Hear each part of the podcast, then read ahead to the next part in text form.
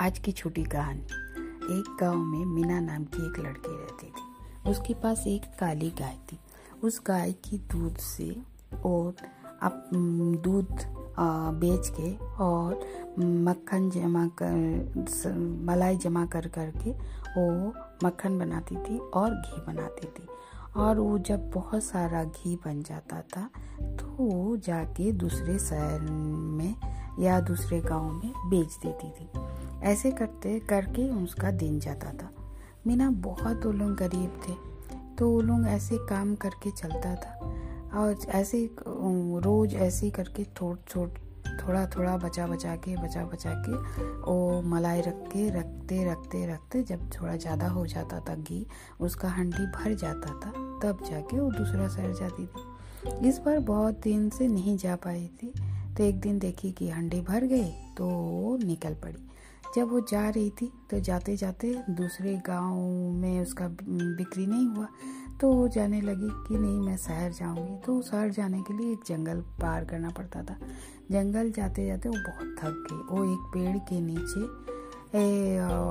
घी का हंडी रख के ए, सो गई। रख के सो गई। बहुत थकी हुई थी। सुबह से निकली थी।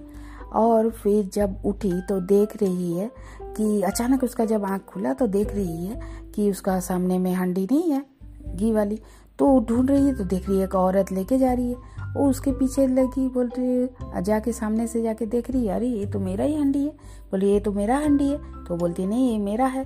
बोलता, अरे, तुम चोरी करके लेके जा रही हो मेरा वाला? बोलता, नहीं, ये तुम, तुम्हारा नहीं, ये मेरा है। मेरा एक भैंस है, मैं उसका घी बना के इसको ये कर रही हूँ। बोलते, नहीं नहीं, ये मेरा हंडी है। इसको तो फिर दोनों में झगड़ा होने लगा। तो वो लोग इसको लेके सरपंच के पास गया जब सरपंच के पास गया, सरपंच भी देख रहा कि एक ही हंडी दोनों औरत बोल रहे, बोलते, क्या किया जाए? तब वो लोग बहुत समझाया, मगर वो को, वो समझ में नहीं आ रहा था। ये भी बोल रही है कि मेरा एक भैंस है, उसका गाय का है, और मीना बोल रही है कि वो तो मेरा है। मेरा एक गाय है, काली गाय। उसी का मैं थोड़ा थोड़ा मलाई रख रख के घी बनाती हूँ, उसी का मैं ये करती हूँ। मेरा एक घी मेरा है, ये हांडी। अब सरपंच क्या करेगा, समझ में नहीं आया। तो सरपंच ने क्या किया कि दोनों को बोला कि तुम लोग जो जीतोगे लड़ाई में मल्ल युद्ध में, उसी को मैं दूँगा, मैं, उसके बाद मैं फैसला करूँगा।